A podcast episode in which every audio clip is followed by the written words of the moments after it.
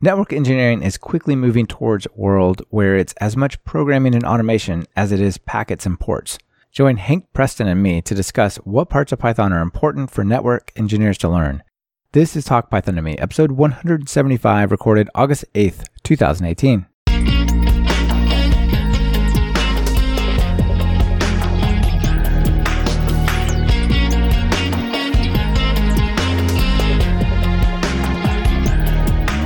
Welcome to Talk Python to Me, a weekly podcast on Python, the language, the libraries, the ecosystem, and the personalities.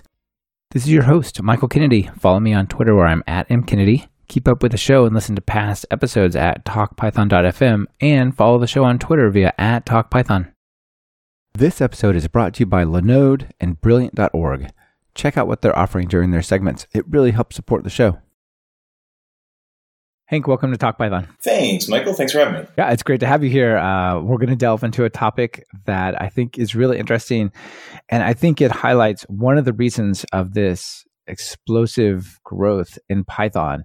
Right, we've had people writing web apps in Python for a long time, but now Python is starting to appear in these other domains where programming wasn't necessarily the first thing that people did. And we're going to talk about programming for network engineers. Excellent. It's a topic close to my heart because that's uh, that's what I talk about most days these days. Yeah, that's awesome. So before we get to that, let's focus on your story and just talk about how you got into programming in Python. Where did it all start? Yeah, so it's good. So my story and my rapid love affair with Python started, I would say, I think it was about five years ago. And I was working at Cisco, which is where I currently am now, as a, as a systems engineer and solutions architect focusing on data center topics.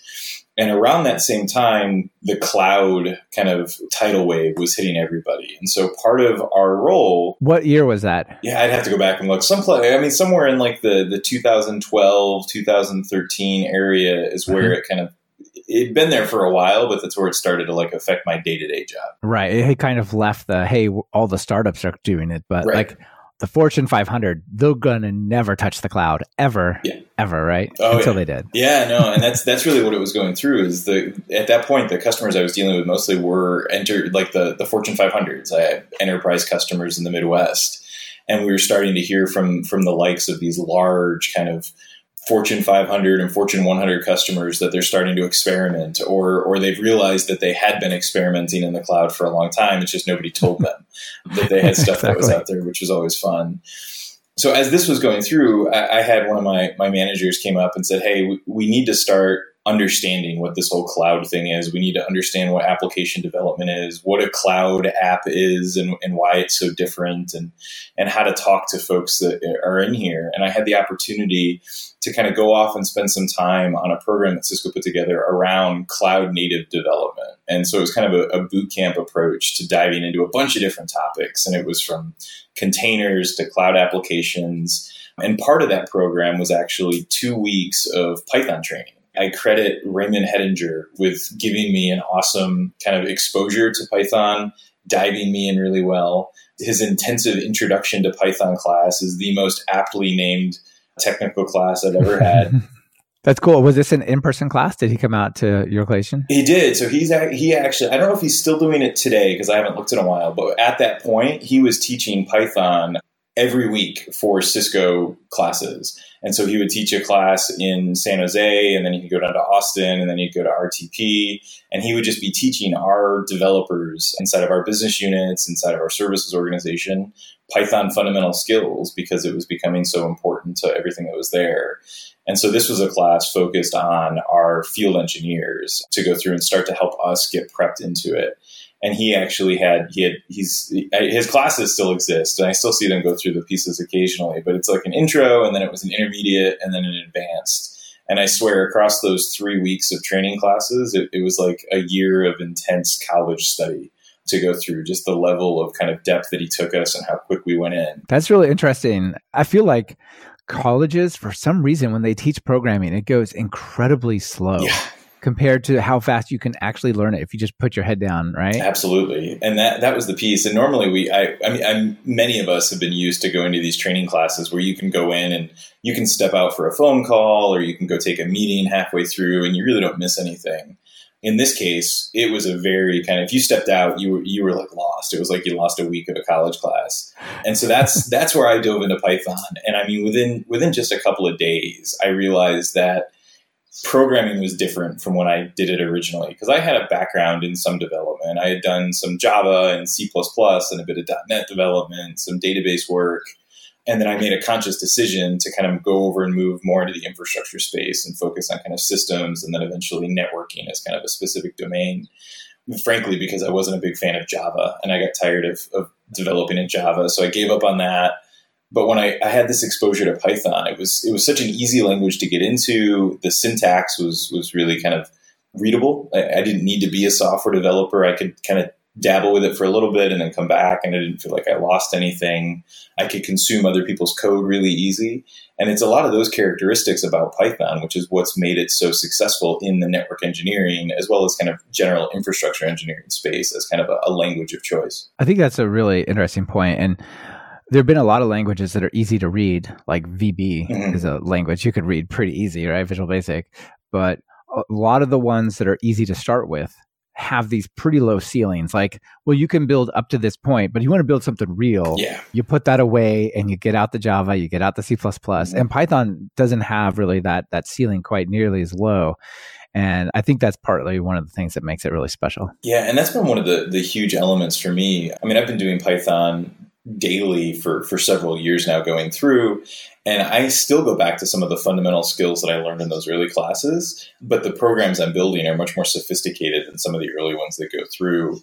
And when I look at some of the, the new features that come into the language, there's really exciting things that are coming after it, but they're they're being put in a way that you don't have to use those, right? It still gives you this ability to kind of work your way into Python, absorb the capabilities when it makes sense for you and there's a challenge there. It's not like with JavaScript, it feels like you have to like immediately you're embedded inside of all sorts of promise statements and, and multiple levels of like embedded and, and you can't do anything. With Python, you can start really simple.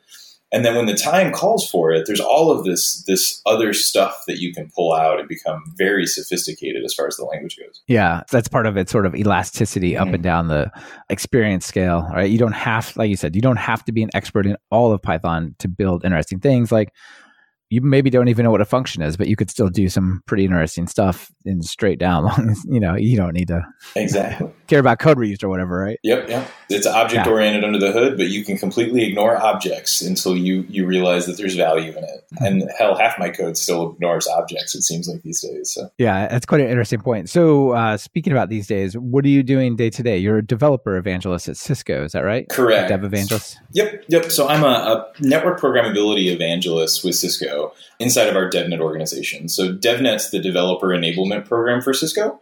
And so it's where people that are looking for our API documentation and SDKs and sample code and, and sandboxes and resources, that's all of that's available up on DevNet. And my team of evangelists are, are like you would find in any of the, the developer enablement programs is, is we go out and we help people better make use of and understand what's possible with the tools Cisco has a huge portfolio of products from networking to security and collaboration. Um, I focus really, really fully in the network automation, network programmability space. And so there's tons to keep us busy and there's there's tons of work out there helping all of these enterprises and then network engineers inside of the enterprises figure out what automation means and how they can start to automate their deployments and, and what does it take to skill up and make changes. And these are the types of things, uh, resources we build, as well as kind of events that we hold and, um, and discussions we give. So. So you might be going out and visiting like a group of network engineers who maybe haven't done a lot of programmability automation of networks. Mm-hmm. And you help sort of bring them along or maybe help them design how that applies to their infrastructure or something like that? Exactly. Yeah there's there's i usually I, I, frame it in two two cases where it goes through. Most days these days organizations are recognizing they need network automation and so they're going to their networking teams and saying okay we need to figure this out. What resources are available? And so i can i go into some of those organizations and i'll spend a couple of days helping them and and kind of leading introduction to programmability classes. And so just last week, I actually spent an entire day with one of my customers. We had about 20 engineers in the room, and we were going through basics of Python. And so, what is a Python script? How do you create variables? What are libraries, and what libraries are interesting for the network engineer? How do you parse data that comes back? Because that's a big part of, of dealing with clear text versus JSON and all these other areas. Yeah. What is JSON? How do you process it? What is XML? Yes. And what's a YAML file? All of that goes through, and, and that's a big part of this this bringing Python into the network engineering field. Is network engineers have been in IT for for years, and many of them took comp sci classes way back when, and, and, they may have done similar cases like I did, and didn't like Java a whole lot, and so went into networking. Programming is not fun. I'm out of here. Yeah, yeah. Enough of that. I'm going to go make packets go across the network. So what we're doing now is trying to help remind them kind of some of these skills that are there. They start to like knock the cobwebs off some of the fundamental programming stuff they had from maybe 20, 30 years ago when they went to school, and then start to add these new elements that are there. XML didn't exist for some of these guys when they went through it, and YAML certainly didn't. And so showing them the value, showing them how to use it, how to connect to a device through Python using one of these APIs that are available, and, and what it, why is that better than doing it the way that they're doing it today? Because that's a, a big part of the discussion often is is showing them that there is there is value in making this journey. Right, because a lot of them probably didn't decide to be programmers. I mean, maybe that's a good way to segue into like what is the background of a typical network engineer? Like you said maybe they have some programming experience, some technical experience, but they probably didn't choose networking because they wanted to be a programmer. So, what's the story there? Yeah. What do you experience? Yeah, they, they absolutely didn't choose networking because they wanted to be a programmer. In fact, one of the things I hear an awful lot when we start to, to have these discussions is in some cases they're coming kicking and screaming because they really don't want to be a programmer and they they don't want to learn these new skills and it's it's helping them recognize that just because you're going to do some automation you're going to learn some python doesn't mean that you're now a software developer because these skills are becoming relevant to data scientists, to engineers, to everybody. And so it's there's this this blurring in the gap. A typical network engineer has a, a foundation in kind of network theory and, and, connectivity areas that are there. So there's the typical kind of OSI model of, of layer one, two, three, all the way up to seven. So they understand the fundamentals of how network traffic works they spend their days dealing with networking concepts like IP space and, and ports and uh, firewalls and load balancers. So all of these these elements, these foundational elements that help make applications function that that the cloud relies on to go through. The network engineer is coming in these discussions with this understanding of how kind of this this foundation goes through. And despite the fact that in many cases they don't think that they've done a lot of automation or they've done a lot of programming or scripting in the in their previous life, let's say, many of them have because every network engineer I've ever known has been a problem solver and is always looking for ways to do things a little bit better. And so for the longest time, and in some cases still today, is a CLI interface, a command line interface is how we configure a network. Maybe a bash script or something like that that'll like process, you know, like automate that in, in that sense, right? Exactly. There's there's expect scripting, right? So send this and expect to get this back, and then send this other one away because network every network engineer I've known really hates having to repeat themselves over and over again, and so they've they've figured out ways to make their jobs better. And so that's the big thing I'm trying to show them is is this move into using Python is actually going to make what they've done in the past simpler and actually a little bit more pleasurable because we can take away some of the challenges that were there there is a bit of that, I don't want to say hurdle, but like a plateau to get people over. And, and, that first aha moment, that's one of my favorite things to see when I'm working with somebody is when they, they get it. They understand the value. They understand that it's not this thing to be dreaded. Right. They're like, I don't want to do this. This is not my job. This is not what I signed up for. Wait a minute. That's pretty awesome. Yep. Okay. Maybe it's worth it. Something like that, right? Exactly. Exactly. so you talked about getting into uh, Python almost because of the cloud mm-hmm. and things like that. Like, it seems to me the the cloud movement itself has probably dramatically changed what it means to be a network engineer in the first place, right? Like there used to be these physical things you could log into them and mess with them, and now it's APIs and VMs and you know data centers far away from you. Yeah, it's completely accurate. I mean, it comes back on network engineers ourselves to some extent that it seemed that it, we got so far away from what a network really was, and we we started to see a network as these physical routers and switches and firewalls that we touched, rather than the act of connecting together the pieces that are there. And so I talk a lot. One of the, the conversations I give is this evolution to networking in the programmable age. And, and I go back in time to when the network really was just routers and switches and servers. Yeah, you referred to that as the four ages of networking. You want to take us through it? yeah, exactly. And so it, it originally, right, in, in what I what I often call kind of like this the stone age of networking, things were simple we had servers and workstations and printers, and they connected into switches, and then maybe we had a router to communicate with them. And the biggest thing network engineers were focused on is kind of like making sure that spanning tree didn't cause issues in the network, and that if they were going to have to use some VLANs to carve computers and printers up. Because at that point, the network was you could walk into any closet and you could reach out and touch it. It was it was usually like teal green and had Cisco written on it, and that was the network. And it, there were cables, and it was really easy but over time, it, the first hint of the, the kind of the changes to networking that I started to see, and, and, many of us did, was virtualization, x86 virtualization with VMware and these other things, and and the concept of a vSwitch came out. And I, it wasn't even that long ago, I would have heated discussions with networking and server teams about whose responsibility it was for the network inside of a, a hypervisor. Because the network guys didn't want to do it because it wasn't a physical switch, and the server guys had no idea what a VLAN was or what a tag was, and so there was this this huge challenge that went through, and and sadly, in many of those cases, the networking guys just like stuck their head in the sand and said, you know what, I'm just going to let the server guys deal with it because it doesn't really matter. And then as we we moved from kind of that Stone Age, that early piece that went in into the dot com era and all of these other pieces new things went after us. After x86 virtualization, we got uh, blade switches. And so we had these new physical pieces, but rather than buying a, a, blade switch from a networking vendor, maybe it's being bought from a server company. And so networking guys were once again saying, you know what, that's that's not my stuff. I'm not going to deal with it.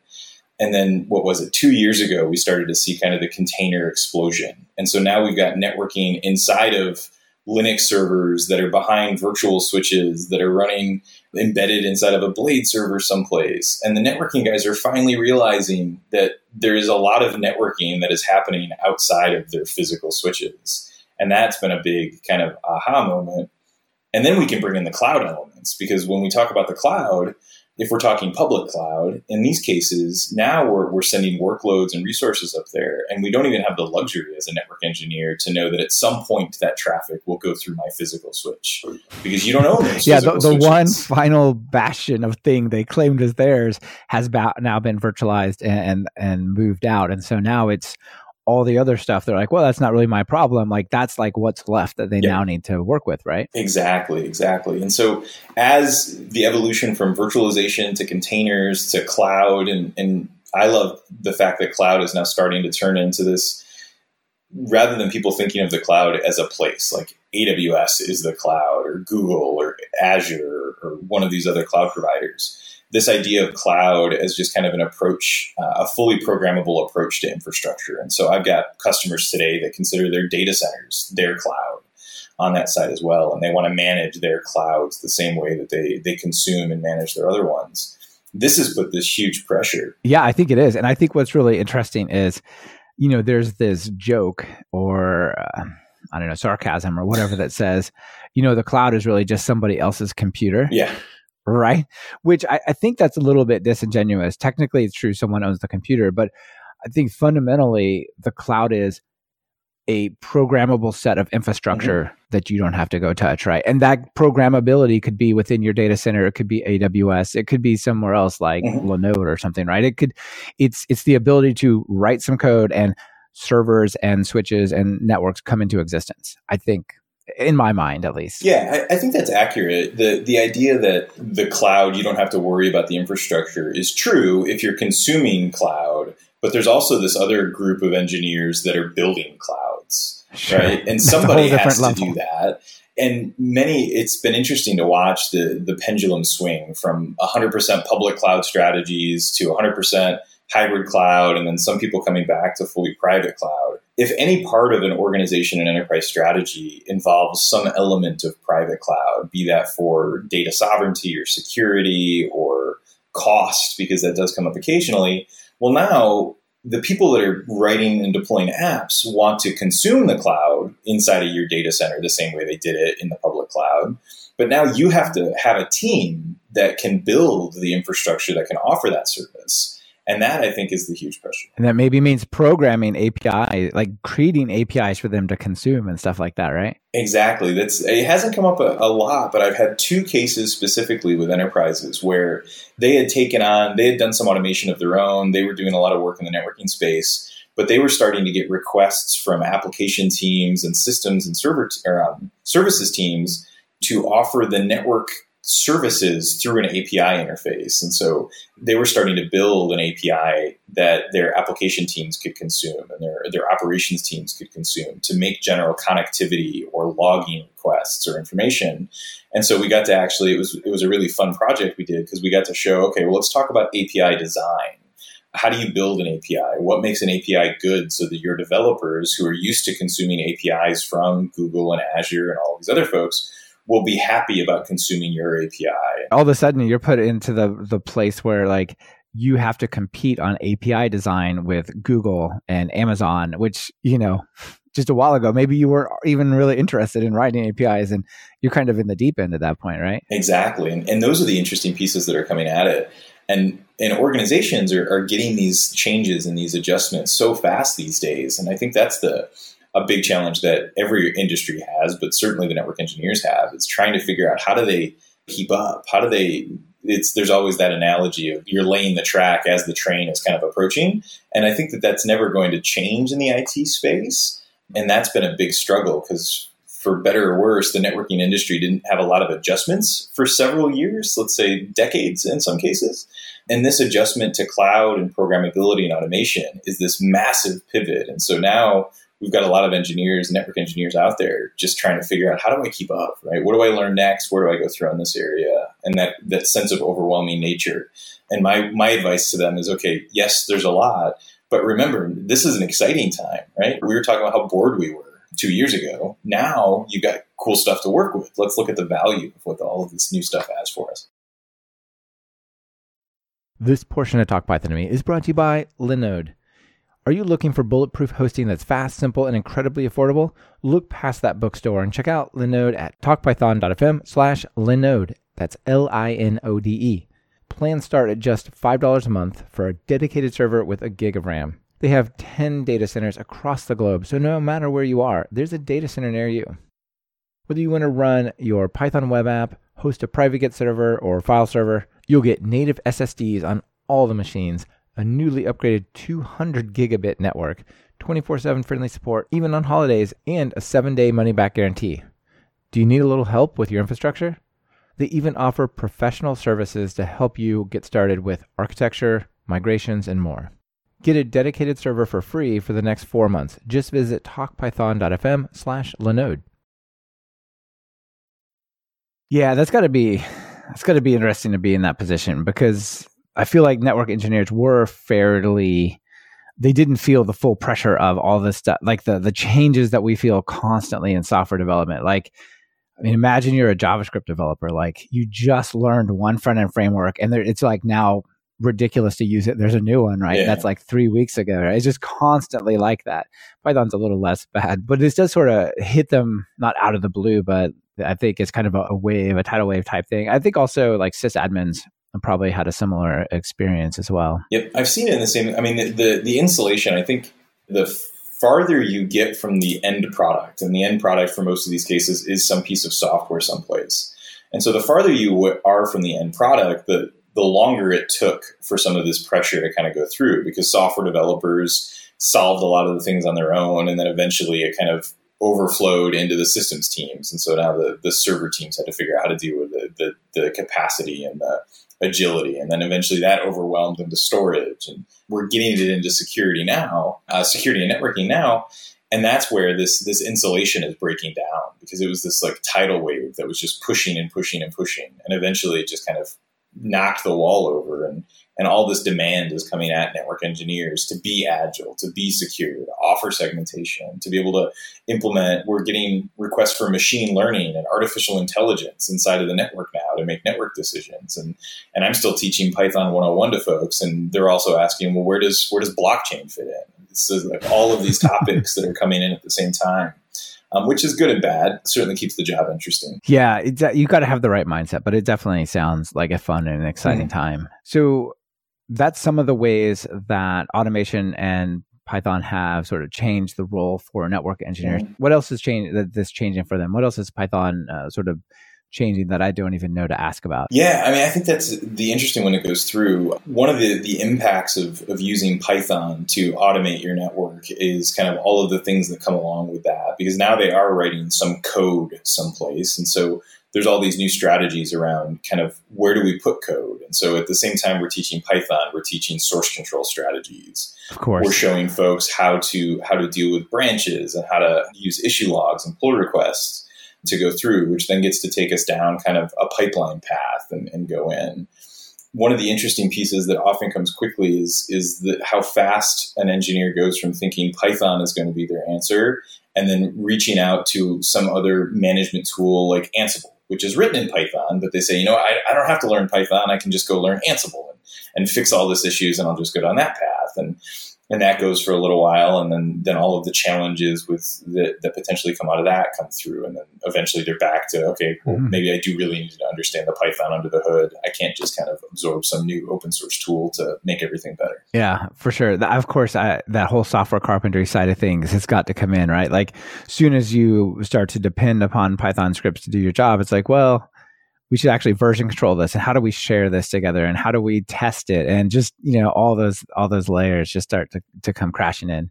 It's pretty interesting. I had a, a question came in to me over linkedin i think it was two days ago and it was from a network engineer who i'd been talking with for a while and he's like all right here's the challenge we have is i've got people across my organization writing automation scripts to do really interesting things and we've made a lot of progress but now we've got islands of automation, and everybody's automation looks different, and nobody can use everybody else's automation. So how do we how do we bring these things together? And so we started to talk about things like coding style guides, right? You have to come up with some some approach. And styles, not syntax, which means there's no right or wrong way. It's it's kind of a consensus. Uh, somebody has to say this is how we do things and then kind of making sure that people aren't hoarding their code and their scripts kind of on their machine and start to collaborate through repositories and, and go down that path. And and that's an interesting piece that goes in. Moving network engineers away from the days where they, they would store their information in text files that where their version control was .v1, .v2, .v3. and you really got to save it, zip it up. Yeah, yeah. And then teaching them just the magic that's offered and available inside using some sort of source control and version control system goes through. We spend yeah. probably just as much time trying to teach fundamentals of source control as fundamentals of Python in some of these early workshops because that's what it takes to be successful in these areas. And having having approached this myself and kind of stumbled my way through it, there's there's things that I wish I would have started doing sooner that I'm trying to help network engineers today kind of learn from the mistakes that I made rather than having to go make the mistakes themselves. Yeah, uh, coming through this path, it sounds like many of them do. I'm sure they go through the experience of creating what you would think of as a script that does a very specific thing that you can run to well there's actually this algorithm in here and these are the inputs of the algorithm how do i turn this actually into say a library or a project someone else could consume and how do we start to build these building blocks I think that's probably an interesting transition as well. Yeah, it's interesting to go through. I mean, one of the one of the strategies we use to try to break down the learning of automation and the value the value prop that's there is is we sit down and we say okay well what are what are like the five things that you spend almost every day doing? Or maybe we, we take a trouble ticket. What every trouble ticket comes through. Um, every organization usually has like these are the, the information you need to gather before you ever start working on a trouble ticket. Well let's let's figure out how we can automate that and then we break those up into these little pockets. And so maybe we've got a team of a dozen engineers and three of them work on step one three of them work on step two the rest of them go through. And then the goal is by is to show them how they can then consume everybody else's work and say okay well we can pull in this other person's piece of, of code. And so you don't have to redo that yourself as long as you're kind of abiding by these kind of ideas of how these libraries work or inputs and outputs that go through it. You don't care. Like it doesn't matter what happened inside of their function. You just know what you need to send it and what to expect to come back. And if, if we all agree on that, well, you saved yourself two hours worth of work every day or yeah. something like that, right? Absolutely. Yeah, that, that's pretty awesome. So maybe now is a good time to talk about some of the major packages that people might use mm-hmm. for in this programmability space. So of course, probably a lot of these devices have direct APIs, and you could you know, create a JSON request and like send a post or something over, but it's probably better to use some higher level library, right? Yeah, so there, there's a bunch of them that go through. And so we've mentioned Ansible already. Ansible is written in Python. Most people just use it as a program rather than as a library. But we do have some right. folks writing Ansible program modules to extend out the capabilities that are there. Right. Most of the time, programming Ansible is like constructing YAML yeah. files, right? Exactly. And until the, the module you need isn't there or or it's not working exactly right. And so those go through. But for folks building kind of the raw Python and they want to go down that path, I always start with the, the fundamental toolkits, right? You mentioned the APIs. Um, and so the key networking APIs today are basic REST fundamentals. And so REST APIs, we're going to consume them the same way that anybody else is using requests library is going to go through. So that's an early one we teach inside of the networking space, the long lauded and also kind of disparaged API of SNMP still exists. And so occasionally we, we work with PySNMP to work through and bring SNMP details in. But frankly, the, the newest interfaces, and these are new standards that were developed by the IETF for network programmability specifically, are netconf and restconf, which are, are model driven programmability interfaces based on data models that are agreed upon and well understood. And then these interfaces return data either in XML and JSON. So now we're getting into kind of true programmability interfaces. And so the ncclient library is what we use to communicate with netconf at the, with the netconf protocol. And then after we get kind of, let's say the, the hammers, the screwdrivers, the nuts and bolts, kind of understanding those pieces, then we can we can step up to some of the the libraries that have been developed to kind of consume those and, and offer an easier way to go through. And so in the the netconf model driven programmability space, there's actually an open source project called YDK. It's Yang Development Kit that was spearheaded, and most of the development actually comes out of Cisco which is aims to wrap up the data models in a in a Pythonic library so that you don't have to make native API calls. You can just work with them through a Pythonic library. Then there's the configuration management tooling that's out there. And so the the good folks over at Spotify started out the Napalm project, which is all about multi-vendor kind of network configuration pushes. So that's a library that's often used by a lot of organizations trying to actually push out and maintain true configuration standards across. And then there's some newer ones that are popping up here and there, kind of as new challenges are being designed and extended out. Yeah, Napalm looks pretty interesting. I had David Barroso on episode 128 to talk about that. Mm-hmm. The idea is there that you have a unified API regardless of the underlying devices, right? right. So it, it kind of handles the inconsistencies across the different providers and such, right? Yeah, Napalm is is is one of a, a handful of um, libraries that aim to do that same thing. Is is many organizations and engineers have to deal with different plat- network platforms from multiple vendors, or even if you're just Cisco, we've got multiple platforms that are there. And so within Napalm, and then there's another tool called NetMiko that tries to kind of say, okay, let's have standard ways through Python to write the code. And then the libraries themselves understand the intricacies of interfacing with a specific platform or specific software version. And you can focus on kind of very consistent commands and, and capabilities. Yeah. I feel like the cloud is the new lock in. Mm-hmm. If you're on AWS and you deeply use their APIs, mm-hmm. it's extremely hard to move along, right? And same thing for Azure. Yeah. Right. They're all different APIs and they all have different capabilities. And I'm not thinking just VMs, I'm thinking like their cloud storage, their database offering, all these different things, right? I think that's why we see Microsoft just go, yeah, we don't actually care if you use Windows or not or Office because we got something better. Thanks. Well, I think that's come the, over here. That's the piece that goes through. I mean, everybody's always there's this the nasty term of lock in, and nobody wants to be locked in. And I think the the dirty secret is you're always locked into something. You just have to pick what where you want your flexibility to be, what you're willing to be locked into, and then know that you've made a commitment there. I had a, an interesting conversation with one of the a director of cloud at one of the customers I was talking through, and he said, "Look, we made, and this was an organization that had been around for hundred years. Like we made the decision decades ago that we were going to go into the mainframe and we were locked into the mainframe and it served us well and there were ups and downs but but that worked well for us.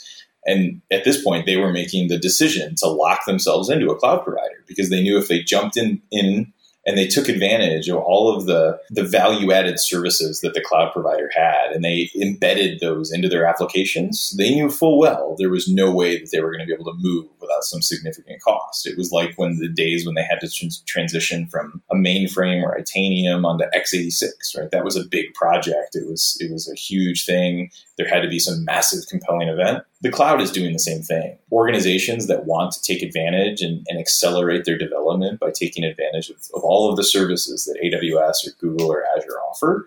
They do that hopefully knowingly at, at the price and at the cost. And with luck, the person that made that decision for the organization uh, kind of had the right to make that decision for the organization. yeah, that's an interesting point. But I definitely do see that as like if you're willing to commit, you get full advantage of it, but you are committed. Yeah, yeah, right? you're there. Yeah, but locking themselves into mainframes that was a good idea for many years for a lot of these companies right mm-hmm. so it's just that's a choice, but it, it is interesting, I think. This portion of Talk Python to Me is brought to you by Brilliant.org. Many of you have come to software development and data science through paths that did not include a full on computer science or mathematic degree. Yet, in our technical field, you may find you need to learn exactly these topics. You could go back to university, but then again, this is the 21st century and we do have the internet, why not take some engaging online courses to quickly get just the skills that you need? That's where Brilliant.org comes in. They believe that effective learning is active. So master the concepts you need by solving fun, challenging problems yourself. Get started today. Just visit talkpython.fm slash brilliant and sign up for free. And don't wait either. If you decide to upgrade to a paid account for guided courses and more practice exercises, the first 200 people that sign up from TalkPython will get an extra 20% off an annual premium subscription. That's talkpython.fm slash brilliant. So uh, I guess the reason I bring that up is like Napalm having the ability to have this unified API kind of lessons that lock in mm-hmm. just a little bit. And I think that's that's something that a lot of customers and engineers are looking at network programmability to give them the, that feature set to go through. And so it used to be that you were locked into a networking platform because that's what you you built your your automation around, or that's what you what you knew how to configure. That was the tooling that you had. So today, if you say, okay, we're my lock in choice is we're going to use Napalm, or we're going to use Ansible, or we're going to use Puppet or Salt or Cisco's NSO platform or one of these tools, that's going to be our, our point of, of interaction. As long as you work with those, then we're happy with it. And so that's the start the thing we're starting to see is, is organizations say, this is our tooling choice. How do you fit into this tooling choice? As it goes through because they want the ability to kind of Lego block and, and swap in and out underneath the tooling choice because that's that's right. their entry point. That's really interesting. Another one that you brought out uh, was Nornir. I'm not sure mm-hmm. if I'm mm-hmm. pronouncing that right, but that seems like a very Pythonic one. They're like they're deeply embracing Python as the way. Do you want to talk about that a bit? Yeah, so I, am not super familiar with it. I'm just starting to learn it myself, and it's it's a new one that came through. David from Napalm, as well as Kirk Byers, who's did, the NetMiko program and some other pieces, have kind of joined forces to build up this new automation framework for Python, and it's it's very much designed to be a Pythonic mechanism to go. A lot of the stuff that it talks about is rather than working in some domain specific language that where you're limited by what that domain specific language is capable of, what you're able to describe. With Nornir, the idea is we want to give people the full power of Python, right? Let's not rewrite programming. Let's not shackle what's possible. Let's say, here's how we'll go through, and Nornir is a library that goes in. And what's been interesting is we talked a little bit about the levels of abstraction and consumption is as I looked at Nornir, under the hood, it's leveraging tools like Napalm to actually do the interface configuration. And so it's it seems like we're getting these kind of Russian nesting dolls of, of libraries where it's turtles all the way down. Yeah, you, you, you just pick up, okay, we're going to use this one. And then when you look under the hood and you, you do like a, a pip freeze, you realize all of the other things under the hood it's using. And this new fancy library is actually not doing all that much on its own um, not to limit or, or, minimize what these libraries do, is but that's the idea. And I think one of the, the values that these offer is they're building on top of the foundation that's already been laid. And so we, we see that inside of all of these tools that go through. What's I think is really interesting about Nornir is the fact that they have fully embraced Python. Because one of the, the, the comments we see kind of over and over, and, and you'll see the, the Twitter debates on these one is is don't use Ansible as a programming language. And then people are like, why not? I can program in it. It's not a big deal. It's like, but you can't really do it. And then there's the debates that go back and forth. And it seems like in the networking space, there is starting to see this push for some of the early adopters, the folks that have kind of got tons of battle scars from trying to do things in an interesting way, saying, you know what, we need to go back. We need to make sure that we've got more control over what's what's possible. Network engineers at our heart have always really enjoyed toying with nerd knobs, having access to all the features, understanding what's going on. And I think we're starting to kind of get that maturity level across at, at, areas of the, the industry to say, okay, we need to really, we need to dive into this a little bit hard, have a little bit more control, have a little bit more flexibility with what's there. Because despite the fact that they don't want to be locked into a platform, they also want to be able to do whatever they can with those platforms that they've chosen. And if you you're limited by what you're allowed to do inside of your infrastructure because some automation tool doesn't support it, well, that's now we have to extend our automation tool or make some other choice. Right. They highlight a lot of interesting uh, what they call benefits on the Nornir project, like a domain specific language. A DSL can get complex when you got to do advanced stuff. Mm-hmm. So avoiding the complexity of code might not be avoided anyway, right? right? Code is easier to debug. Like you can actually just set a breakpoint and debug it. You might write code anyway. Uh, you can leverage your IDE for linting. And I think the final one is like a, a pretty interesting that they list here. And it says a side benefit of using this is it'll also teach you Python, which you'll find to be a lot more useful than just knowing like a DSL. So, for example, like you might learn Nornir, but now you know Python. And if you need to get another job, it's not, well, I can program Ansible. I can actually program full stop, right? Exactly. Exactly. And that's that's the piece that comes through. I'll have folks ask me, should I learn Python or should I learn Ansible to automate my network? And and my answer to, to most folks is you need to learn both, probably. Ansible is a great tool. It's super popular in the network automation space today for a variety of reasons. Um, and I don't see that popularity going away. But one of the things that comes up time and time again is engineers and, and, enterprises will get to a point with with a tool like Ansible and then figure out, okay, I can't go any farther. And it's it's one of the points that you call you call out is they need an advanced feature or they need some piece of logic element or they need to do something and and they just can't do it with with a tool like Ansible that's there. And so now they're they're either writing their own Python code that to consume it as Ansible or they revert back and they start doing something else with a tool like Napalm or Nornir as it goes in. And I, I, think it's going to be this pendulum swing that goes back and forth. As we start a little bit with Python, we get frustrated because it seems like we're doing a lot of stuff that should be easier. You move to a, a higher level tool, you get frustrated because now you're, you're limited with what you can do, and then but now you've learned a little bit more and you go back and forth. And I think every organization and every engineer will find this sweet spot of, of what to consume and what to build yourself. Yeah. I don't think it's only going to get better, right? Like there's mm-hmm. only more stuff on PyPI that you can pip install. absolutely, absolutely. I think last time I looked, it was like 147,000, but that I haven't been counting for a few weeks, so it's probably it's probably even higher. It's it's insane. It's great. It's getting to the point now where you've got to be careful. The number of times the pluralization of a package has thrown me off. Where I swear I installed the package I wanted, and then come to find out, I instead of installing requests I installed Request, which is a completely different library and, and works completely differently. what do you mean this function's not here? I know get is on request. Know, Wait, no, that's plural. That's right. Yeah, yeah. Those come up time and time again as it goes in. And, and I love the fact that anybody can build something and post it to PyPI. PyPI. That's awesome. The barrier yeah, of entry yeah, yeah. is so low. I think that's what's part of what makes Python kind of Python. But there's also that piece that I have to remind folks is is just because you can pip install something doesn't mean that you should necessarily trust it with what's going to go on. Is, is do a little bit of research. Go figure out what's there. Is, is this a mature library? Are there people other people using it? Is it maintained?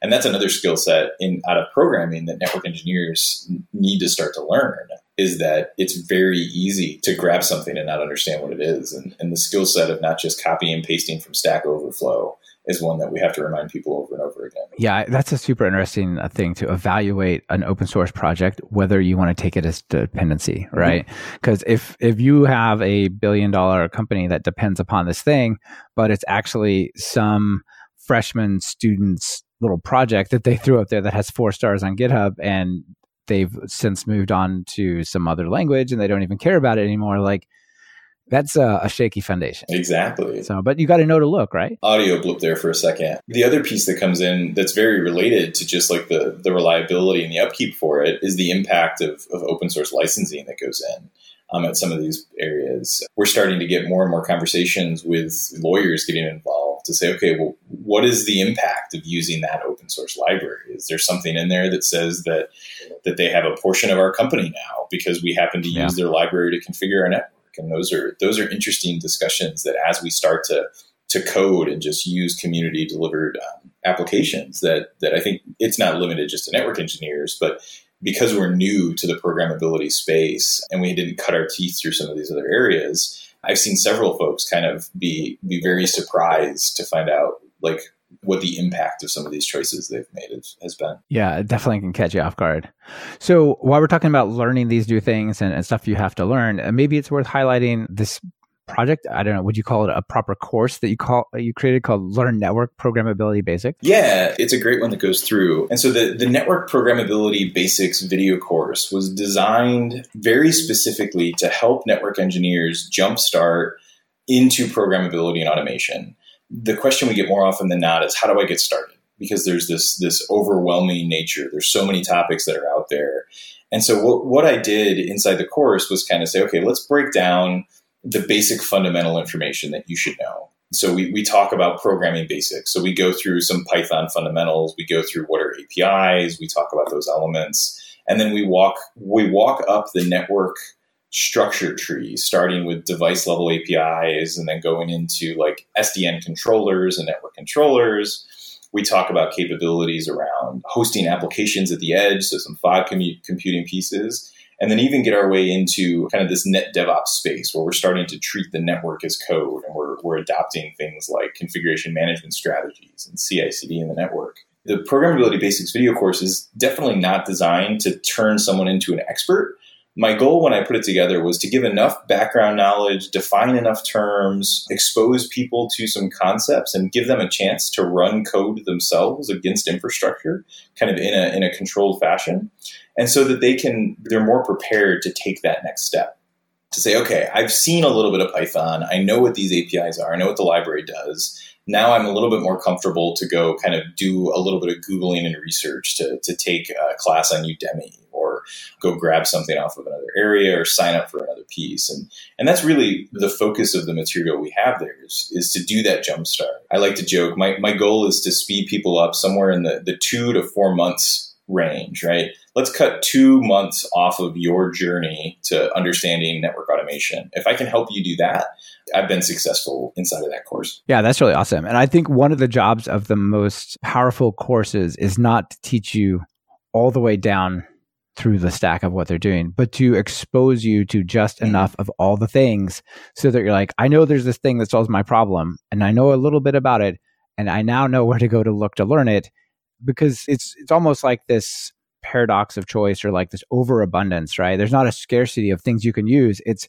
there's so many things I could use. I don't even know where to start. And so having that like first step in the right direction for all these different mm-hmm. things is really powerful. Exactly. And it's it's so easy to be overwhelmed in any topic today. I mean the internet has just makes it ridiculous for how much information that goes through.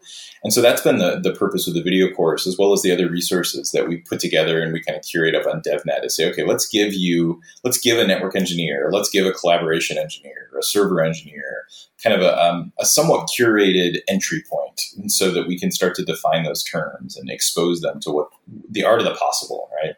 I like to say my my job as, a, as an evangelist, or the evangelism side of my job, is to kind of show people what's possible, give them a glimpse of the future, and get them excited for it.